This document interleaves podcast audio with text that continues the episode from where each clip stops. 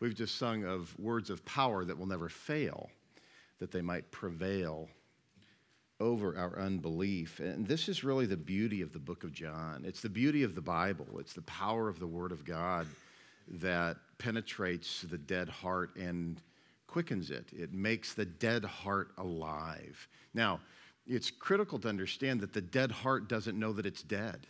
It's not completely unnatural for the dead of heart to look around at those who are alive and say, there's something different. See, that's what the unredeemed man or woman can and should acknowledge. But in his or her deadness, there is a massive groundswell of pride that overwhelms and refuses to acknowledge the distinctly different state of his heart and his life in contrast to that of those who are, in fact, alive. And I want to prime your heart with the distinctive reality that distinguishes the two it is good works. You'll see this unfold as we go, but it is the reality of legitimately powerful good works. As a Christian, your life is a display of the works of God manifest in you. The person who is not daily devoted to this, he might be committed to some kind of works for sure. But if he's not committed to the work of God being manifest in his heart, the work of belief, if he's not committed to that in his own heart, then whatever he works he might be committed to are going to be spotty at best. Not really going to have any kind of ultimate evangelistic impact on anybody because those works don't display the love of God. They don't display the love of Christians for each other. They only display some sort of effort to gain favor and maybe even to gain credibility. So that intros our time this morning that we might understand in God's sovereign grace that He would establish things to be the way they are, that His good works would be on display, that the works of those who trust Him, who believe in Him, would also be on display, that His works would be on display. You say that sounded a little circular. Exactly. That's how it works, if you don't mind the pun. Last week we saw that a man was born blind so that God's glory would be displayed in his healing. So turn with me to the book of John, John 9, verses 1 through 7. We'll read this text and then we will look at it together. As he passed by, he saw a blind man from birth, and his disciples asked him, Rabbi, who sinned, this man or his parents, that he was born blind? Jesus answered, It was not that this man sinned or his parents, but that the works of God might be displayed in him. We must work the works of him who sent me while it is day. Night is coming when no one can work. As long as I am in the world, I am the light of the world. Having said these things, he spit on the ground and made mud with the saliva. Then he anointed the man's eyes with mud and said to him, Go, wash in the pool of Siloam, which means sent. So he went and washed and came back seeing we'll see that a man was born blind that the works of God might be displayed in him, so that the works of God will be displayed in us. Last week, point number one was God's design to display his works in a blind man for his own glory. This is what I had hoped you and I would see together. As Jesus passed by, he saw this blind man from birth. When his disciples asked the question, Who sinned, this man or his parents? Jesus really lays the sovereign grace of God on the line. It's a penetrating watershed moment for anyone who would either receive or reject the truth of God's character. This was God's design. The man's life was a life of suffering. Why? That God's works would be on display. Now, we did not last week answer the question why would God allow this to happen to this man, that he would be blind from birth? Because God did not allow it, He caused it. So we didn't bother answering a question that's not a valid question. But isn't blindness, sickness, and illness, malformation, and all the like the result of the fall? Sin's consequences? Absolutely. We saw that in the curse in Genesis 3 last week. So we answered the question then, how do these things work together? We answered it insofar as it can be answered. Why would God cause the man's blindness from birth? Simply by reading the words of Jesus, we answered this question that the works of God might be displayed in him. And this really relieves all the pressure of bearing some sort of responsibility to define God in such a way that it's appealing to the lost. Do you ever feel that pressure when you're endeavoring to share Christ with someone? You attempt to do everything you possibly can to package the presentation in a way that it's appealing to a dead man. You must not only resist that temptation, you must cease and desist. Stop apologizing for God's sovereign grace. Stop embracing the false theology of those who attempt to define him in such a way that a dead man would embrace him. Do you not see over and over and over and over and over in the book of John that the message is an unbelievable message, and therefore those who are dead in their trespasses and sins do not believe it? It's a miraculous work of God when He produces faith, when He gives the gift of belief to the dead man, when He makes him alive. This is not such a problem uh, for those who utterly and completely on the surface just reject the person of Christ. Those for whom it is the greatest problem is those who profess to know Christ and clearly don't, as testified not only by their rejection of these truths, but by their rejection of the command to live a holy life. That's what you see fleshed out in this passage. That a person who receives the reality of what God says about his works is committed to doing God's works, and he's known by that. He's known by the twofold reality that he embraces humbly the truth about God and his sovereign works, and therefore he does good works. He does not find himself in a pattern of complaining about all that he's been asked to do he finds himself grateful that in what short window of time he has during this lifetime, while he has breath, that it can be given to Christ and his church in such a way that it would make a difference in eternity. And he stops thinking so much about what car he's going to drive and what career he's going to have and whether or not they're going to have enough money to leave tons of cash for their kids. Far more concerned with storing up treasure in heaven. And therefore, his life becomes characterized by the works of God. And inevitably, what happens in his life to the degree that he becomes increasingly faithful to this axiomatic reality found in the scripture that a person who understands and receives and acknowledges God's works himself wants to do good works on an ongoing, uninterrupted basis for the Lord and for his people. Those who are not so interested in that start giving them a really rough time about their faithfulness to Christ. You become disgruntled they begin to display ingratitude.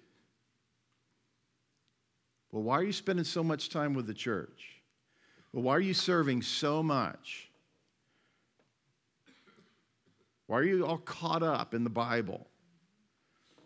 It's an inevitable reality that the person who really begins to grow in the Lord, that unsaved family members will become massively critical of that, but not just unsaved family members but immature family members who need gracious leadership. Now, let me just tell you the wrong way to approach this, if you're finding yourself in that position of becoming increasingly faithful to Christ and His church, if you have a family member who's having a difficult time with this, the wrong thing to do is say, just get over it. The right thing to do is to say, let's talk this through. Let's seek counsel from godly people who understand that the works of God are a display of His greatness that would lead us by passion and by faith into similar Christ magnifying service so that when we get to the end of our lives, we won't say, Well, that was a struggle. That was a wrestling match for my entire marriage, my entire parenting experience, even my grandkids wondering if I'm crazy because I spend all my time doing things for the Lord. And I suspect that every single one of you in this room has had some experience, either on one side or the other, of this predicament, and maybe both. My hope would be that you are on the latter side of this, graciously growing and learning to understand that the key term that you're looking for here is not balance. Get that idea out of your head. I don't know. Don't look to me for help when it comes to understanding the balance of how much to serve the church and your family and your job and all those things. I'm going to be no help with that. The key term is not balance, the key term is faithfulness. It's prayer. It's spending time in the Word. It's seeking counsel from godly people. It's engaging, actually, literally engaging in discipleship, receiving the joy of godly people who understand this and live this, pouring into you and helping you understand why it's a passion for them and at times it's drudgery for you. It's a matter of faithfulness. You have one life to live. Will it be spent taking your kids to soccer practice? Is that what it's going to be about? Nothing against soccer. It's one of the best pretend sports I know of.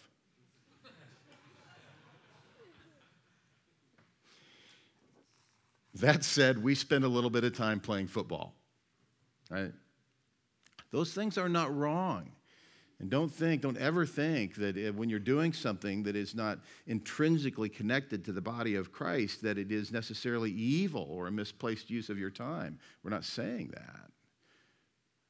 But we ought to be taking every thought captive to the obedience of Christ. Can you do that at soccer practice? Of course you can. I hope you do. I hope you do. I hope you see those things as an endeavor to find a way into people's lives that you might share the truth of the cross with them. I sent an email out this week related to a place uh, where you guys and some of you gals, if you're interested, can get power tools at a lower cost. I did that for two reasons. One is because every real man owns power tools, right? Okay. And if he doesn't, he will soon after me saying that, right? So, secondly, I want us to have an influence on those men who are, as far as I can tell, only committed to power tools. That's not that's no way to end your life. Well, I sold a lot of power tools. But do you know the Lord? And so, my hope would be that no matter what it is, whether you eat or drink and fill in everything in between, whether you eat or drink or whatever else, in all that you do, you would glorify Christ. That's what we see in this text. Now, where Jesus says, that this was done that the works of God might be displayed in him. This is a display of the difference between omnipotence and sovereignty. Many people confuse these two terms and think they're the same. They're not. If God were simply omnipotent, all powerful, he would not have caused the blindness, he would have simply cured it. Being sovereign, he caused it. Omnipotence is ability or power. Sovereignty is the uninterrupted exercise of that power. God never sleeps, nor does he slumber. Proverbs 16, 9 says, The heart of man plans his way, but the Lord establishes his steps. Steps are much more specific than a way. A guy figures out what he wants to do with his life. God ordained the details, the steps. I form light and I create darkness. I make well being and create evil. I am the Lord who does all these things, says Isaiah 45, 7. So, to ascribe a sovereignty that does not include the clear reality of evil is to conjure up a convenient half sovereignty, which is not sovereignty. It is the selective omnipotence, and it does not describe the God of the Bible. Look with me at Romans 3, verse 5. But if our unrighteousness serves to show the righteousness of God, what shall we say? That God is unrighteous to inflict wrath on us? I speak in a human way. And this is related to what I shared with you last week that some will take theological truths and they will force them down into the funnel of human experience. And they will only allow themselves to believe that which is humanly believable. That's the 1 Corinthians 2 15 problem, uh, 14 through 16, really. The natural man doesn't accept the things of the Spirit of God. So if our unrighteousness serves to show the righteousness of God, what shall we say? That God is unrighteous to inflict wrath in us? Paul confesses here he's making a point by speaking in strictly human terms. He's acknowledging, really, he's cutting off at the past those who just deal in human terms. They don't think spiritually. By no means, though. We don't simply live in human terms, we think in light of spiritual truth. By no means related to that human way of thinking. For then, how could God judge the world? But if through my lie God's truth abounds to his glory, why am I still being condemned as a sinner? And why not do evil that good may come? That's what some will say when they resist the truth of God's sovereignty. Well, in your system, then I could just get away with anything. That's exactly what Paul's cutting off here.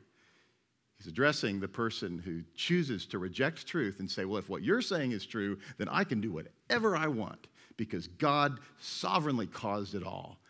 And listen to what Paul says about this person.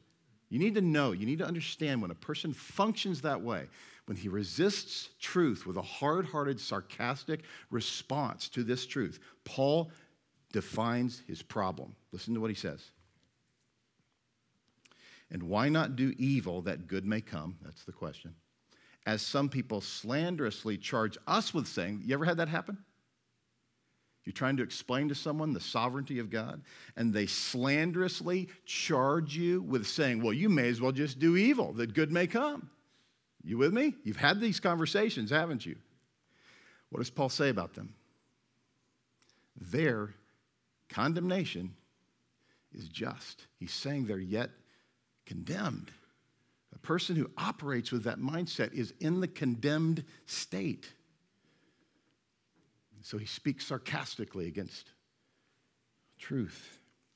You see, God in his sovereignty exercises his omnipotence so that he may show his grace. This is why we call it sovereign grace. You see his sovereignty, you see his grace.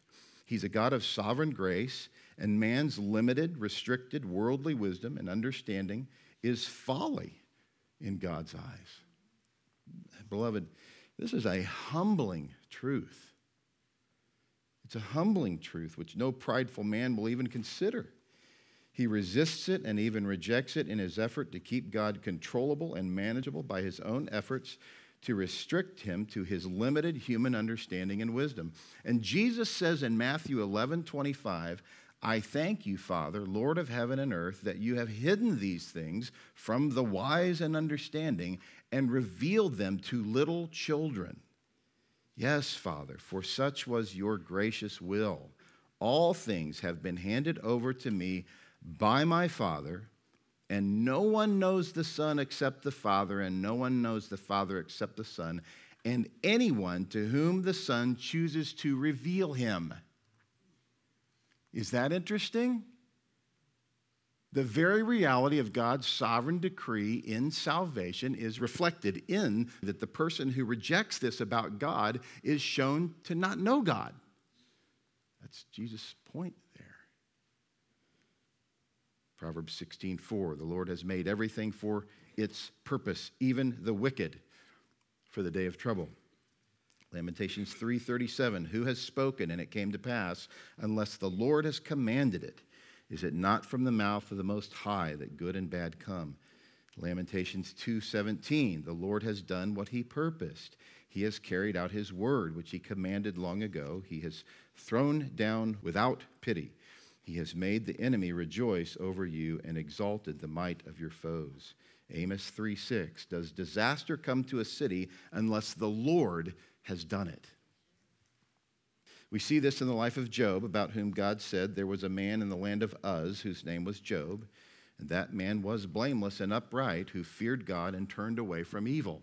This was a faithful man, truly a pinnacle of hope and truth and faithfulness and light.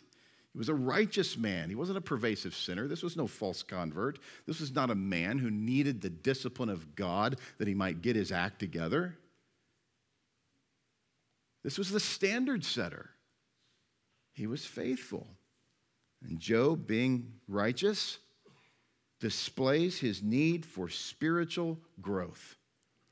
He displays his need for daily repentance. In Job 9:13, God will not turn back his anger beneath him bowed the helpers of Rahab. How then can I answer him choosing my words with him? Though I am in the right, I cannot answer him. I must appeal for mercy to my accuser. Sounds good so far. This is Job speaking. I must appeal for mercy. If I summoned him and he answered me, I would not believe that he was listening to my voice. For he crushes me with a tempest and multiplies my wounds without cause. He will not let me get my breath, but fills me with bitterness. This is a man who needs spiritual growth. You've met people, you've talked to people, you've probably even read commentaries that paint Job in such a way that is completely faultless throughout this experience. He's not. As God is putting him through the crucible, Job reveals the reality that he's a complainer.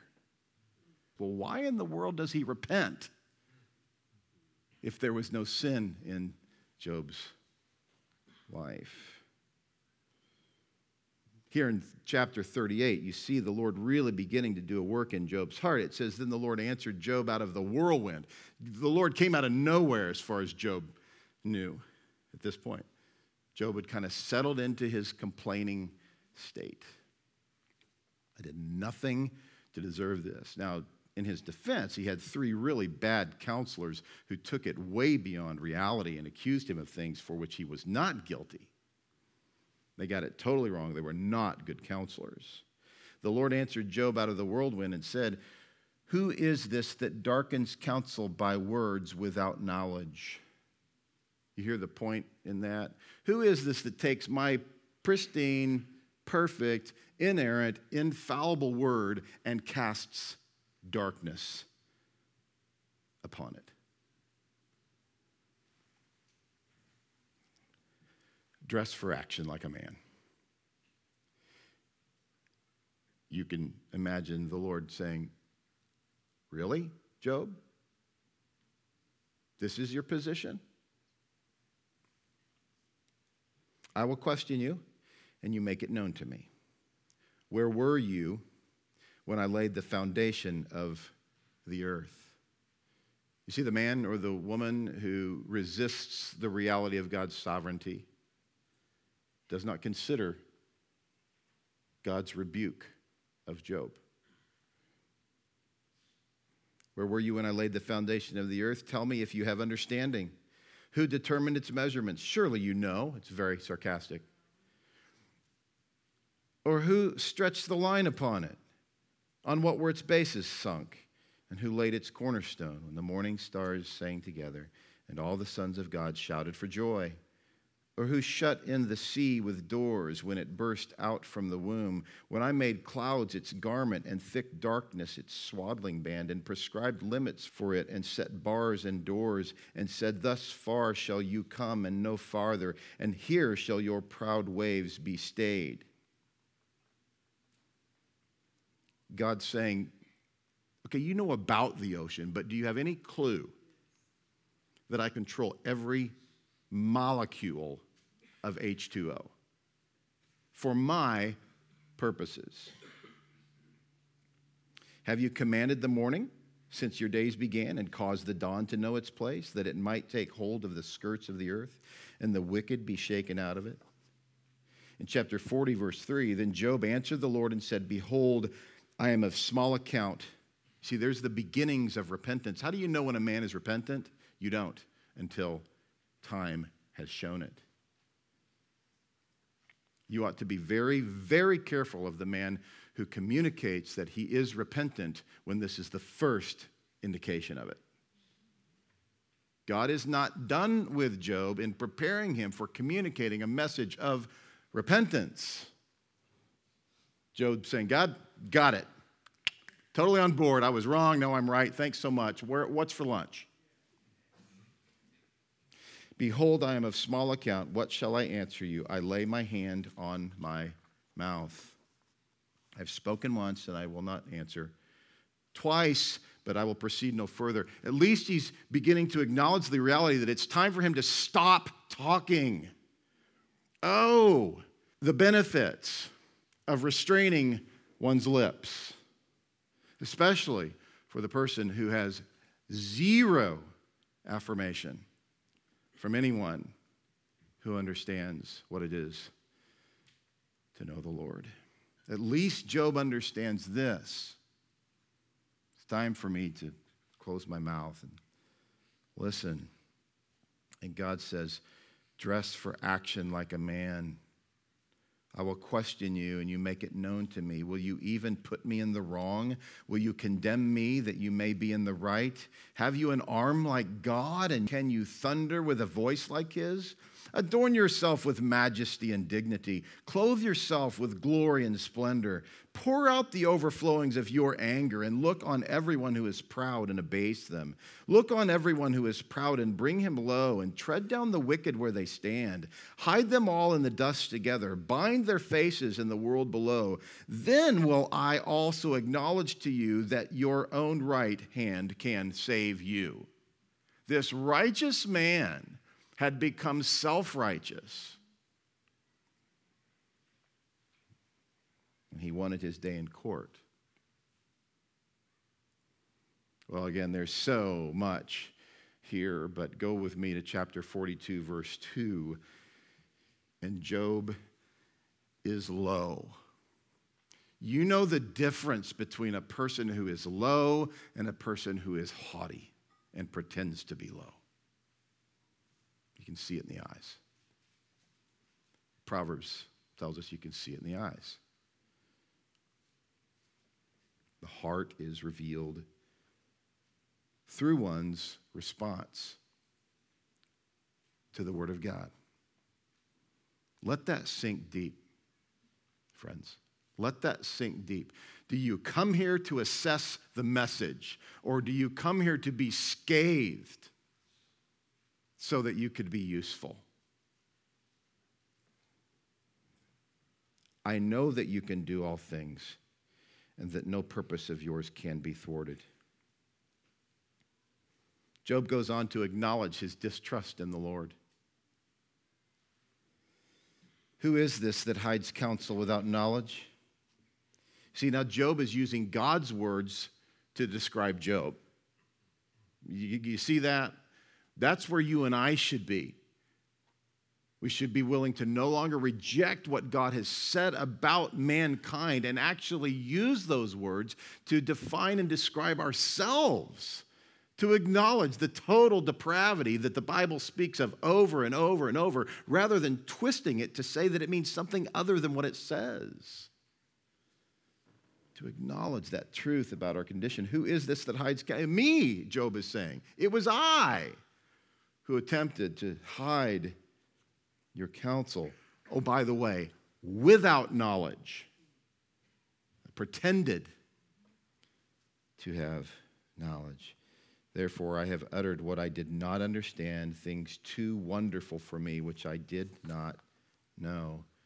Hear and I will speak. I will question you, and you make it known to me. I had heard of you by the hearing of the ear, but now my eye sees you. Job speaks of the experiential difference between being a believer and a mature believer. You could say it this way I've been changed by the gospel, but now I see what it is to really be changed by the gospel. Therefore, I despise myself and repent in dust and ashes. I retract the nonsense that I was so vexed about. This high view of myself that I was so prolifically committed to proclaiming. This is a righteous man. And he's being refined. Why, though, do some people vehemently reject this clearly biblical truth with passion while they have no passion for their own spiritual growth, much less the spiritual good of others? Why? For the same reason that many of Jesus' disciples turned back and no longer walked with him in John 6 66. I won't go back all through that, it's on the message on the recording from last week. But in verse 60, John 6 60, when many of his disciples heard it, they said, This is a hard saying, who can listen to it? But Jesus, knowing in himself that his disciples were grumbling about this, said to them, Do you take offense at this? Then what if you were to see the Son of Man ascending to where he was before? It is the Spirit who gives life. The flesh is no help at all. The person who remains committed to his fleshly approach to things. Well, that doesn't make sense to me, therefore, it doesn't make sense. That's the fleshly mindset. Until things in the Bible fit with my worldview, must be wrong. Must be a bad interpretation. This is pretty simple. There's not a lot of interpretive effort involved in this. The flesh is no help at all. The person who never is affirmed as having legitimately been regenerated by the work of God, not by his own proclamation of his works in the past, has had no help at all. He has only remained steadfastly committed to proclaiming, Well, I do this, I did that, I've done all these things rather than resting in the work of the Lord, which is a work of the Spirit. If you want a commentary on this, read Romans 8. The Spirit and the flesh are at odds with each other. John says, It's the Spirit who gives life. The flesh is no help at all. The words that I have spoken to you are spirit and life. But, to answer the question, why are those who remain hard hearted against the truth of God's sovereign grace? But there are some of you who do not believe. For Jesus knew from the beginning who those were who did not believe and who it was who would betray him. And he said, This is why I told you that no one can come to me unless it is granted him by the Father. The truth of God's sovereignty in election is what Jesus is saying he used in this moment to separate the believers from the unbelievers. I'm not saying he's making a declaration about their belief and their unbelief. I'm saying that it is that truth that sends unbelievers running. They will never receive the truth of God's sovereignty in election. After this, many of his disciples turned back and no longer walked with him. Why? 1 Corinthians 2:14, the natural man does not accept the things of the Spirit of God for their folly to him. And he cannot receive them because they are spiritually discerned. But the spiritual person judges all things, but is himself to be judged by no one. For who has understood the mind of the Lord so as to instruct him? But we have the mind of Christ. We have the mind of Christ, meaning the Spirit of Christ. The Spirit of God indwells us, and we have that which is contained in the mind of Christ in His Word. We don't have it exhaustively, but we have it exactingly. We have exactly what is necessary to honor the Lord with our lives in His Word.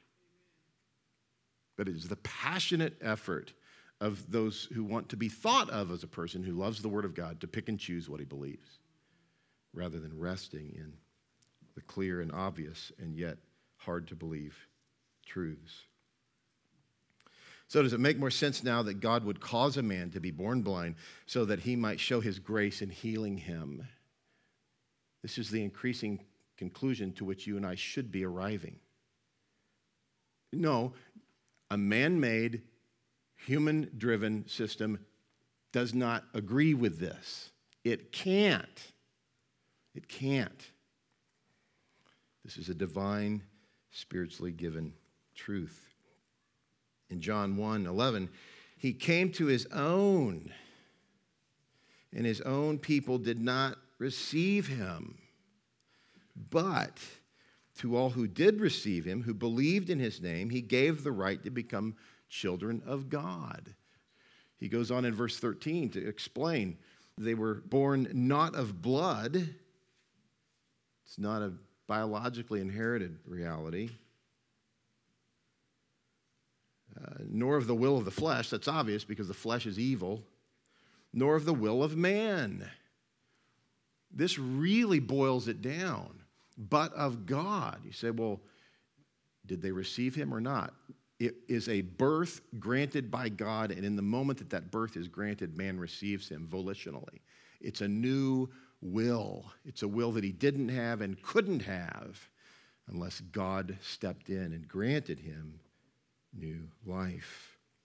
Now, in our text in verse 6, picking up where we left off with Jesus calling out this uh, reality of this man's blindness and giving him sight, it says, having said these things, he spit on the ground and made mud with the saliva. Then he anointed the man's eyes with mud and said to him, Go wash in the pool of Siloam, which means sent. So he went and washed and came back seeing. Why did he make mud? Why would he do that? The only thing we can really know about this is that he did do it. He did it for a reason. And by doing it this way, he drew attention to the sovereign, gracious heart of God to use that which most certainly could not produce sight in a blind man.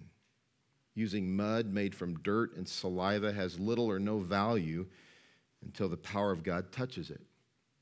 In fact, it wasn't the mud that gave sight at all. It was the God man by whom all things are created, and for him and through him were created. So, he gets the glory. This is physiological reality. Uh, Christ defies nature, he reverses nature by making a blind man have vision but it illustrates the spiritual reality that a blind man cannot make himself healed. He cannot give himself sight, not even with some sort of potion. There was nothing that could have been useful to him to gain sight. Therefore, he gets none of the glory. And by the way, as the story progresses, he wants none of the glory. He's just willing to say, I don't know who it was, but he gave me sight. And that is what happens when God comes out of nowhere, the Spirit comes out of nowhere and saves someone, just as the wind comes out of nowhere.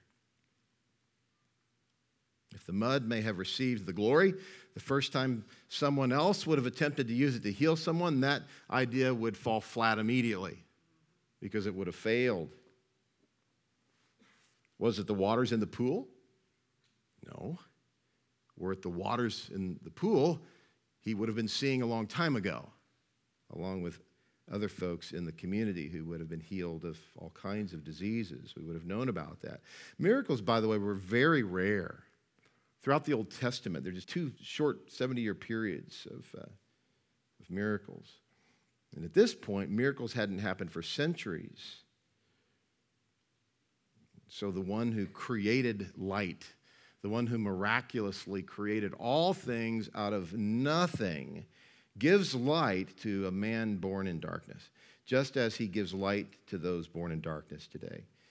He gives sight to the blind and he gives life to the dead. So, this is a review of last week. We looked at God's design to display his works in a blind man for his own glory. This morning, point two, I want you to see God's design to display his works in us for his own glory. Back to verse 4 we must work the works of him who sent me while it is day. Night is coming when no one can work.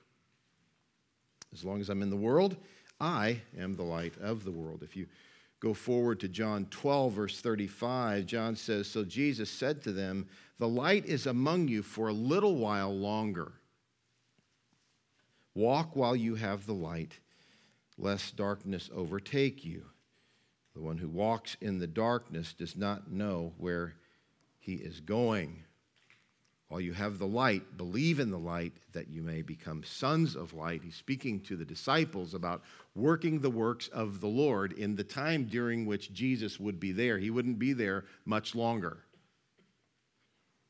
But during this time, we he says, that collective personal pronoun that includes not just himself and not just the disciples, but the disciples and himself. We are to do the works that he has given to us.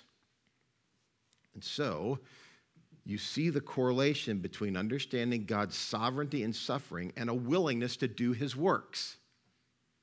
Is it not common for some when they begin to experience the greatest difficulties in their lives? What's the first thing they abandon? The church.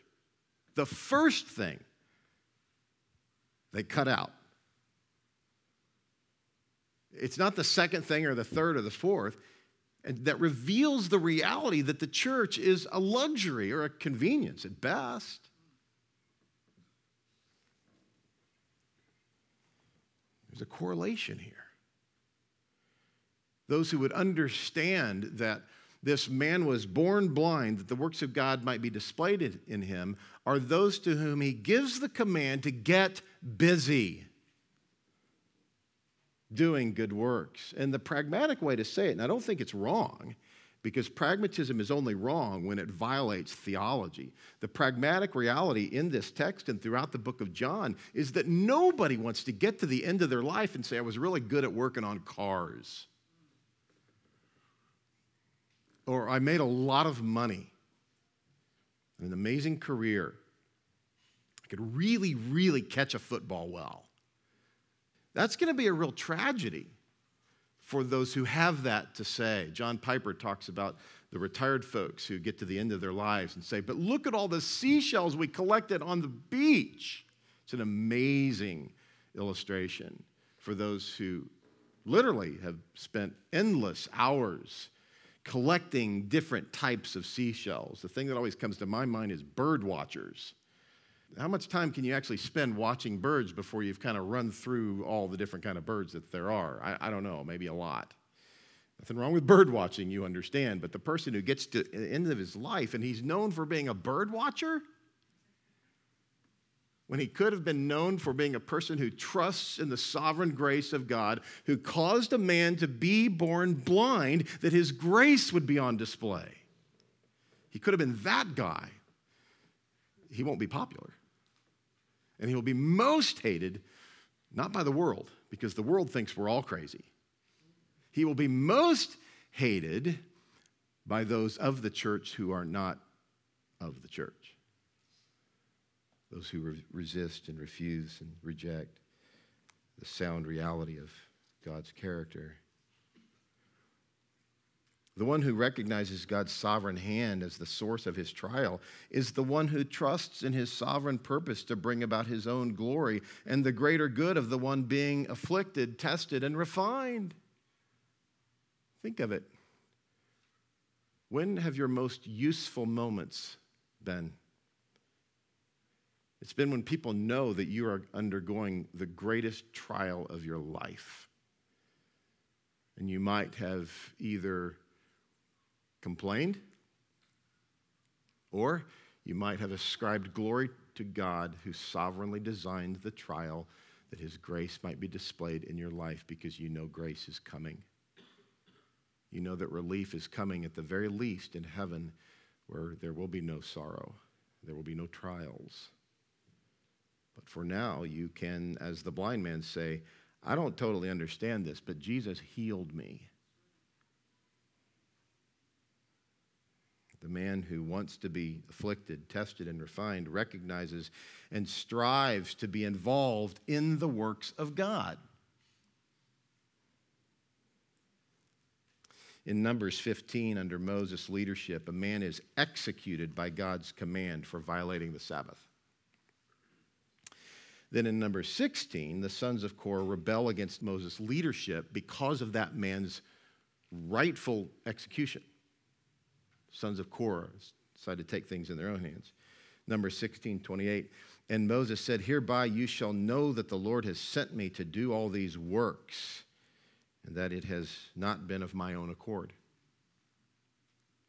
You may be going through a trial very much like this. You're doing works for the Lord, you're doing God's works, and someone who professes also to know the Lord is critical of you for doing God's works. Let me just suggest you've never been through what Moses goes through in this text. If these men die as all men die, or if they are visited by the fate of all mankind, then the Lord has not sent me. But if the Lord creates something new, and the ground opens its mouth and swallows them up with all that belongs to them, and they go down alive into Sheol, then you shall know that these men have despised the Lord. This is a precursor to the reality of eternal torment for those who reject the works of God. But it is a literal, physical, historical reality in the lives of the sons of Korah. Verse 31. And as soon as he had finished speaking all these words, the ground under them split apart. And the earth opened its mouth and swallowed them up with their households and all the people who belonged to Korah and all their goods. So they and all that belonged to them went down alive into Sheol, and the earth closed over them, and they perished from the midst of the assembly. And there are two processes by which this takes place in the modern church. One is that God does take people. We see that in 1 Corinthians 11, and we see it in 1 John. The person who continues to resist the Lord and reject truth, God will take him. But the church also has a duty. And we've been through that in Matthew 18 recently, in Galatians 6, and 2 Corinthians 5. The church has a duty to purify the church. Moses played the role that the church plays today that the works of God would be done out of a fear of God and a lack of fear of man. Psalm 46 8 says, Come, behold the works of the Lord, how he has brought desolations on the earth. He makes wars cease to the end of the earth. He breaks the bow and shatters the spear. He burns the chariots with fire. Be still and know that I am God. You've heard that many times. You've probably quoted it. You've probably tried to remind your heart in the midst of great difficulty and turmoil and uncertainty and sadness and discouragement and maybe depression. You've probably reminded yourself that God has said, Be still and know that I am God. But think of the context. The context is that God causes desolation. So don't just trust the Lord in being relieved of the trial. Trust the Lord that the trial is from Him for His glory and your good. You see, the person who never, ever embraces this intrinsically and pervasively obvious truth throughout Scripture is never useful to anybody because he's constantly fighting what God has said about himself. He's constantly attempting to superimpose a human, a strictly human, unspiritual, fleshly mindset upon the character of God. Be certain that when you bring up Scripture, he will only get angry about what the Bible actually says. You can't have a discussion with that person about this. He will refuse to discuss the Bible and only attempt to undermine and ridicule your conclusions. He won't talk to you about truth. Back to verse 4 in our text. We must work the works of him who sent me while it is day. Night is coming when no one can work, and this speaks of two realities. It's not a duplicitous statement. The point is that this was true for them in one way, and it's true for us today. Jesus was saying to them, I won't be here at some point. I am the light of the world while I am in the world, but I'm leaving. And at that point, the works that the Father has called me to do will be curtailed. Jesus says to the disciples, You will do greater works even than I. And he was speaking about breadth. He was speaking about the extent, he was speaking numerically, that they would, of course, because there are more of them, do far more works than Jesus himself did. But this would be of no help to us if it were simply a historical theological reality expressing to us what happened in one time. It's a call for you and I to get busy working.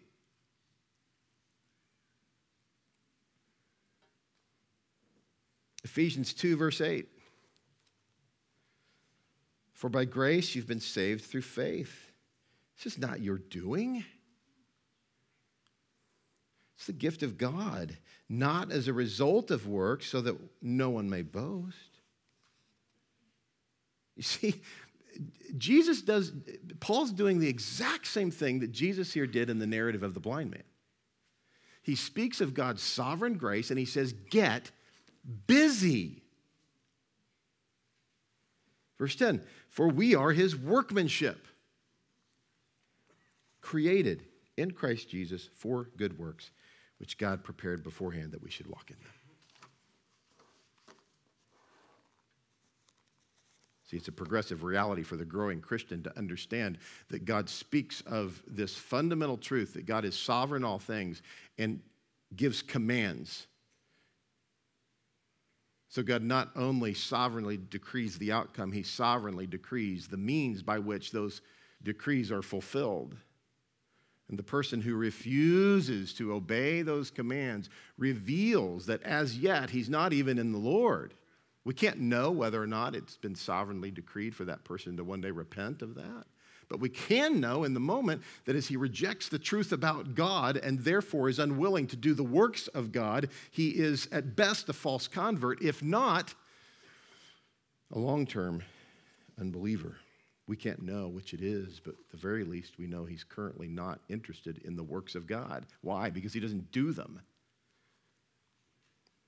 Do not Work for the food that perishes, but for the food that endures to eternal life, which the Son of Man will give to you. For on him God the Father has set his seal. It's Jesus in John 6 27. What must we do? This is the always missing the point Pharisees. What must we do to be doing the works of God? Jesus answered them, This is the work of God, that you believe in him whom he has sent.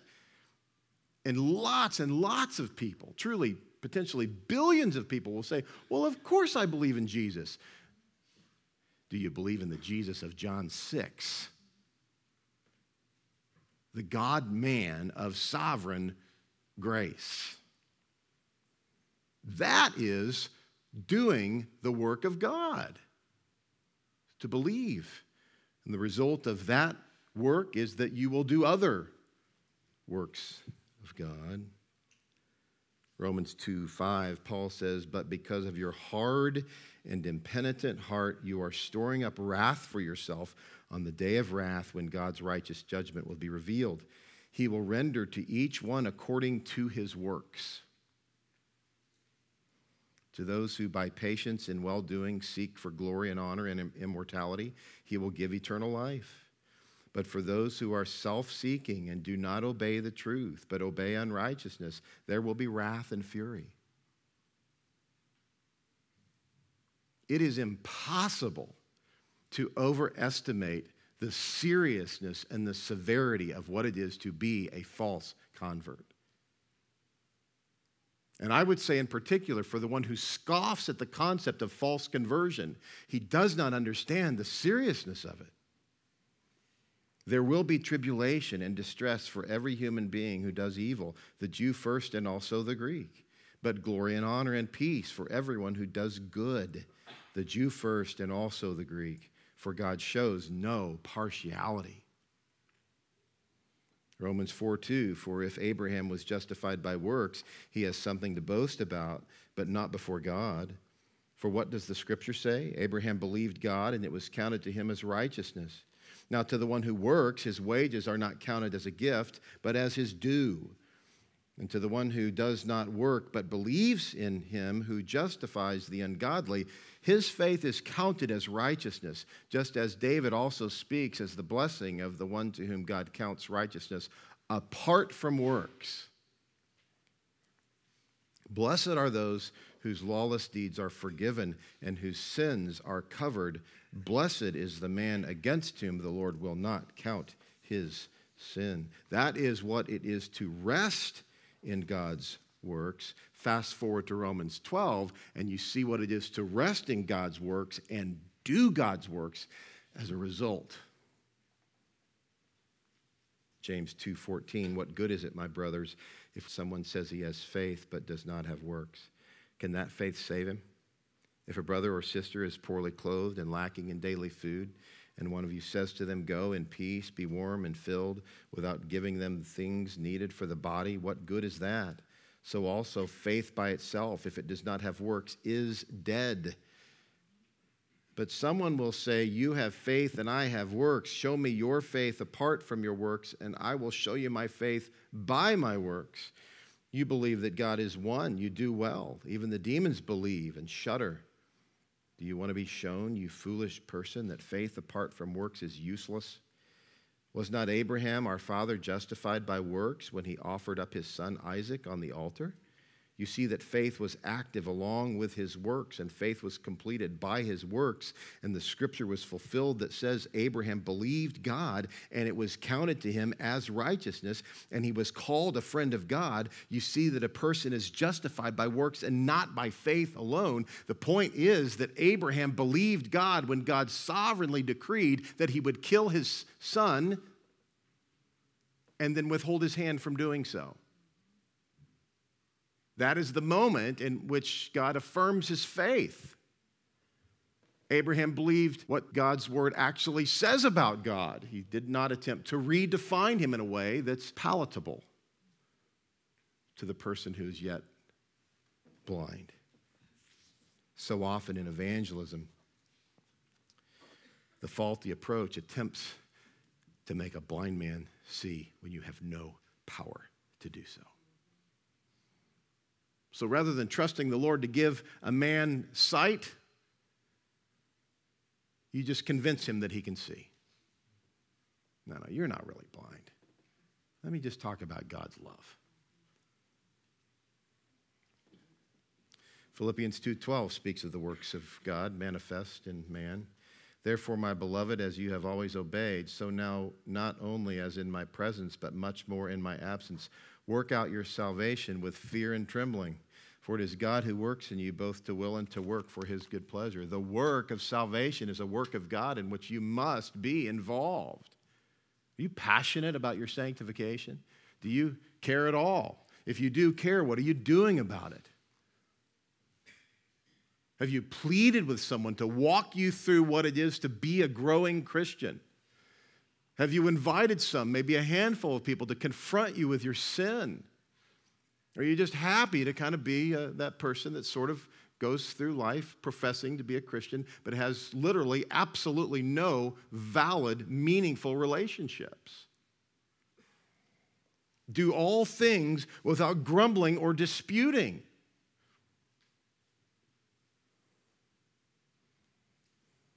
I used to get my car worked on at a place called Bob Hedge. It was named after the owner. My dad used to go there and drink beer with these guys. When I got to be old enough to have a car that needed work, I took it where my dad would go.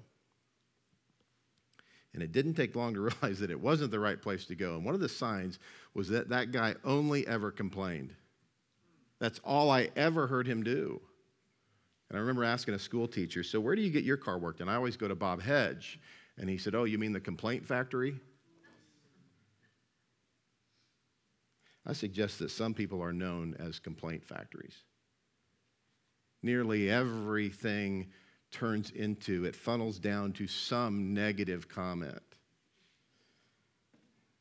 The work of salvation being worked out in you with fear and trembling is to recognize that God kills people for complaining. Do all things without grumbling or disputing, that you may be blameless and innocent, children of God. Listen to this without blemish in the midst of a crooked and twisted generation. Do you care for the lost at all? You see that they're twisted and they're corrupt. And Rick talked this morning about people who kill babies. You know, do you care at all about their condition such that you would, in fact, be engaged in your own sanctification, that you would be useful to them? God would see your increasingly purified life, that you are holding fast to the word of life, so that in the day of Christ I may be proud that I did not run in vain or labor in vain. This is near and dear to my heart as a pastor. Please, I beg of you, don't let it be a useless effort on my part that at the end of our lives we can say, hey, we got along pretty well. but that we could each say it was hard. There were hard things. And Todd, one of the hard things I remember you saying is that God kills people for complaining. I didn't like it when you said that, but I took it to heart. And I started recording myself, meaning I went to other people asking them, Do I complain? Am I a complainer? Fill in the blank with whatever besetting sin you may have. 1 Corinthians 12 really speaks of the nature of how this works itself out in a local church. That there's a body with whom you have become interdependent. And maybe a smaller body that we call family groups. It's not a church, it's a portion of the church, but it's really where you get involved. Think of it this way what did you recently forsake where the body had a need so that you could do something that you enjoy?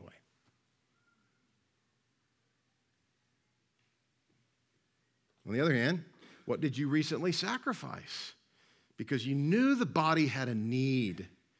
And you're gifted in such a way that you could potentially help with that. 1 Corinthians 12, for the body does not consist of one member, but of many. If the foot should say, Because I'm not a hand, I do not belong to the body, that would not make it any less a part of the body. And this illustration goes on and on and on in such a way that by the time you get to the end of it, you're going, Uncle, I get it. I get it. I need the church. The church needs me. You in a rhythm? Are you in a rhythm in such a way that the body is dependent upon your service? If you're not, stop calling yourself a Christian. I'm not saying you're not a Christian. I'm saying stop saying it in public until you get into a rhythm of being useful to Christ and his church. Then go out and evangelize the lost unto actual Christianity. Because if you're trying to evangelize people unto your faithlessness, you're not doing them or you or anybody any good. And it's not about being busy. We'll see that in a moment. Galatians 6, verse 10 So then, as we have opportunity, let us do good to everyone, and especially to those who are of the household of faith. It completely eliminates the idea that, well, my ministry is, you know, my neighborhood. I'm not really interested in the church or whatever and all that, but, you know, I do these things at work. No, no. Especially, do good, especially to the household of God. Look with me quickly at John 15. John 15, verse 1. I am the true vine, and the Father is the vine dresser. Every branch in me that does not bear fruit, he takes away. You see that? Say it this way every branch that doesn't do work, he takes away. And every branch that does bear fruit, he prunes. That's suffering. Pruning hurts. Why? That it may bear more fruit. Already you are clean because of the word that I have spoken to you. Abide in me, and I in you, as the branch cannot bear fruit by itself unless it abides in the vine, neither can you unless you abide in me. You see the point? The person that's not bearing fruit doesn't abide in Jesus. Jesus doesn't abide in him. He doesn't know Jesus, he doesn't know the Lord. I'm the vine, you're the branches. Whoever abides in me and I in him, he it is that bears much fruit. For apart from me, you can do nothing. If anyone does not abide in me, he is thrown away like a branch and withers, and the branches are gathered, thrown into the fire, and burned. If you abide in me, and my words abide in you, ask whatever you wish, and it will be done for you. See, if you're abiding in Jesus and Jesus' word is abiding in you, the things that you're going to want to ask for are going to be things that he is honored by. And of course, he'll grant you those things. See that? You ever wonder why some people are overworked in the church? It's because so many people are underworked. Simple enough. It's kind of like math. Some people do nothing, therefore, everybody else does everything else. It's 1 Corinthians 12. John 7, verse 7 The world cannot hate you, but it hates me because I testify about it that its works are evil. Works that are not resulting in spiritual growth, they're not resulting in legitimate evangelism, they're evil works. And false converts hate what Jesus says about their evil works. So they hate the Jesus of the Bible. And again, lest you might be thinking, oh, I guess I got to just get busy. I got to do more works. I got to do more things. Matthew 7, verse 21. Not everyone who says to me, Lord, Lord, will enter the kingdom of heaven, but the one who does the will of my Father who is in heaven. On that day, many will say to me, Lord, Lord, did we not prophesy in your name and cast out demons in your name and do mighty works in your name? And then will I declare to them, I never knew you. Depart from me, you workers of lawlessness. It's his world, it's his stage, it's his script. He draws a line between those who will submit to him and those who will struggle against him, trying to rewrite the script. There's so many things you could be doing, and many of you are, I know, many of you are. There's your family group who needs you. They need you to pray. They need your counsel. They need your love. They need sometimes a meal. There's the pregnancy center. You know, that's an extension of our work as a church, not the center itself, but our work there. Our building needs cleaned on a regular basis. We have maintenance in our building that needs to be done that goes neglected sometimes because the few who are willing can't do it all. There are people who need counseling. There's children's ministry. There's music ministry. There's youth ministry. There's our bulletin ministry. There's landscaping that needs to be done. There's so much. And it's a joy to do it if you're doing it as a work of the Lord. But when you're doing it not by the power of the Lord and for your own reputation, the word burnout is your new label. That's when people get burned out. You're doing your work for the Lord. There's no such thing as burnout, it won't happen. For the Son of Man came not to be served, but to serve and to give his life as a ransom for many. And that many, that number of people for whom he gave his life, will do good works in his name. That's Mark 10 45. They will do good works in his name. And those who reject the truth of his sovereign grace will have no interest in doing works in his name. And rather than confessing that and repenting of that, they'll blame it on somebody else. Well, this is why I can't do those things. When God's word is clear, the branch that does not produce fruit will be burned up eternally. Last, let's look at John 20, verse 30. Now, Jesus did many other signs in the presence of the disciples, which are not written in this book. But these are written so that you may believe that Jesus is the Christ, the Son of God and that by believing you may have life in his name. Do you believe all the works of God are works of God? You find yourself resistant to some of the works of God that don't seem fair in a worldly system? Or are you willing to say, This is hard to believe. I'm not going to walk away, but I'm going to seek discipleship. I'm going to seek to be discipled even as the disciples were discipled, so that the works that I do would be reflective of the works of God. In fact, they would be the works of God, and we could say, Oh Lord, bless the work of our hands. Because the work of our hands is the result of a plan that we've put together in an honest effort to honor the Lord and a willingness to say, God's going to probably change that plan nearly every day. So we rest in Him. We rest in Him that we who abide in Him and whose word abides in us will bear more fruit. Father, we rejoice with full hearts with which you've blessed us to honor you, that we might sing and praise and honor you in all that we do. We ask this in Jesus' name.